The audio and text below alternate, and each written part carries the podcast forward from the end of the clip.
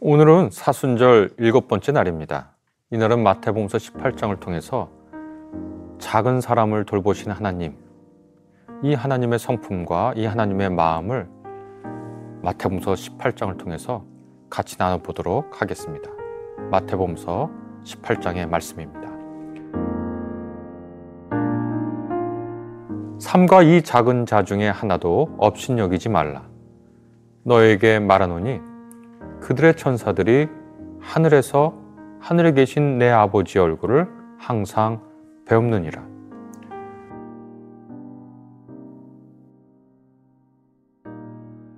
너희 생각에는 어떠하냐?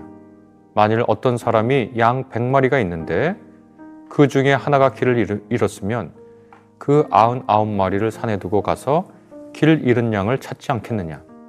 진실로 너희에게 이르노니 만일 찾으면 길을 잃지 아니한 아흔아홉 머리보다 이것을 더 기뻐하리라. 이와 같이 이 작은 자 중에 하나라도 잃는 것은 하늘에 계신 너희 아버지의 뜻이 아니니라.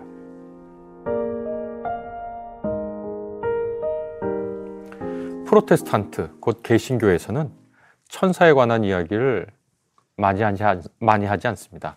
제 생각에는 천사에 대한 설교를 목사님들이 하는 것을 거의 들어보지 못한 것 같습니다. 그러나 성경 곳곳에는 천사에 관한 언급이 적지 않게 있습니다. 우리가 천사에 대한 언급은 마귀나 악마에 대한 언급보다 더 적은 것도 같, 습니다 가령 다니엘서 10장에 보면 다니엘을 찾아온 천사장 미카엘, 미가엘의 이야기가 나옵니다. 그곳에서 미카엘은 다니엘과 그의 동족, 곧 이스라엘을 지키고 보호하는 천사들의 장입니다. 곧 천사장이라고 부르죠. 이 다니엘과 이스라엘을 지키는 천사장 미카엘은 페르시아 천사장과 맞서 있습니다. 이후에 그리스의 천사장이 올 것이라고 이렇게 이야기하고 있습니다. 그래서 미카엘 천사장은 다니엘에게 이렇게 말합니다. 하나님이 사랑하는 사람아 두려워하지 말아라. 평안하여라. 강건하고 강건하여라. 그 말을 듣고서 다니엘은 힘이 쏟았다고 성경은 우리에게 전해줍니다.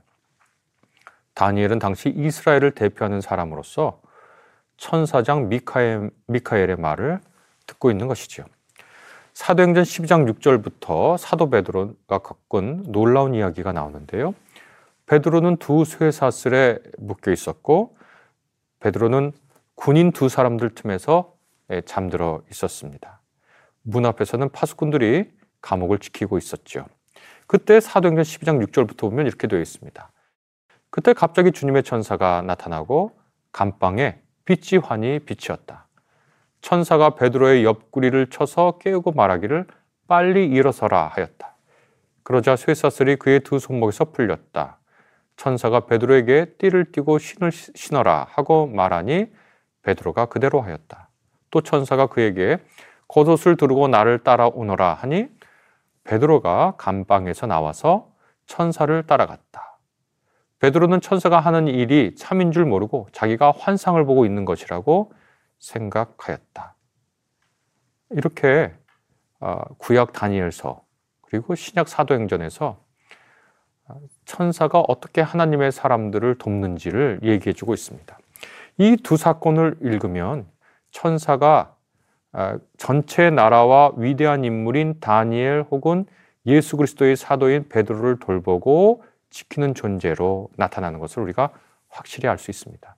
그런데 오늘 우리가 읽은 마태복음서 18장은 다니엘, 베드로처럼 위대한 인물에게만 나타나는 그런 존재가 아니라는 것을 마태복음서 18장의 말씀 우리에게 오늘 알려줍니다.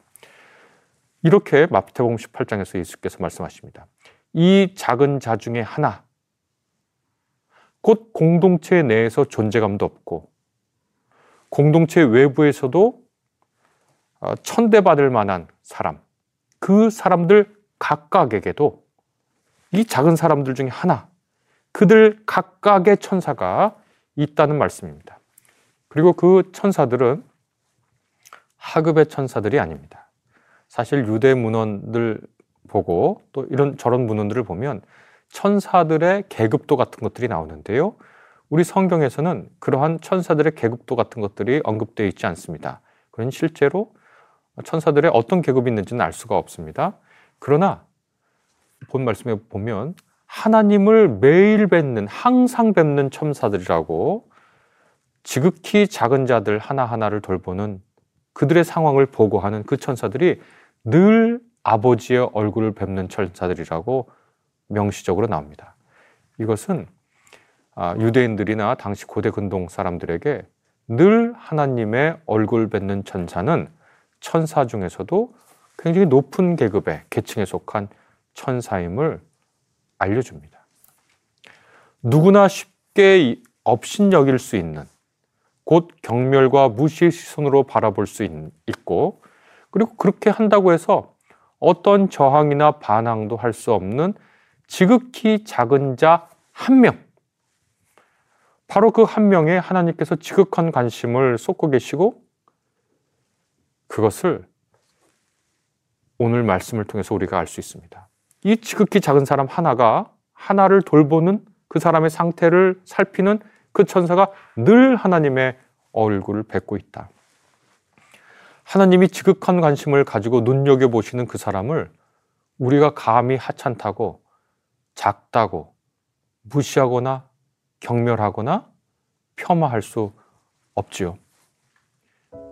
우리도 우리 스스로 돌아볼 때 우리가 대단한 사람이 아니어도 우리의 상태를 늘 하나님께 알리고 우리의 핍절과 우리의 눈물과 우리의 한숨을 하나님께 늘 보고하고 하나님께 우리를 위해 일하는 천사가 있음을 마태복음 18장의 말씀이 오늘 우리에게 알려줍니다.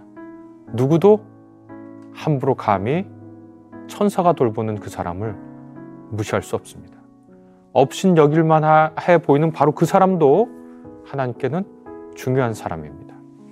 오늘 우리에게 주신 이 말씀은 사순절 기간 동안 우리가 다른 사람을 어떻게 대해야 할지 기본적인 태도와 윤리를 알려준다고 얘기할 수 있습니다.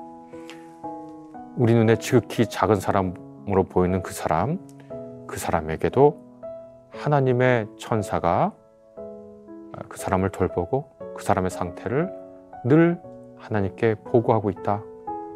우리가 그런 눈길로 다른 사람을 바라보고 그 사람을 존중하고 그 사람을 대우했으면 좋겠습니다. 사순절에는 특히 더 그랬으면 좋겠습니다. 같이 기도하겠습니다.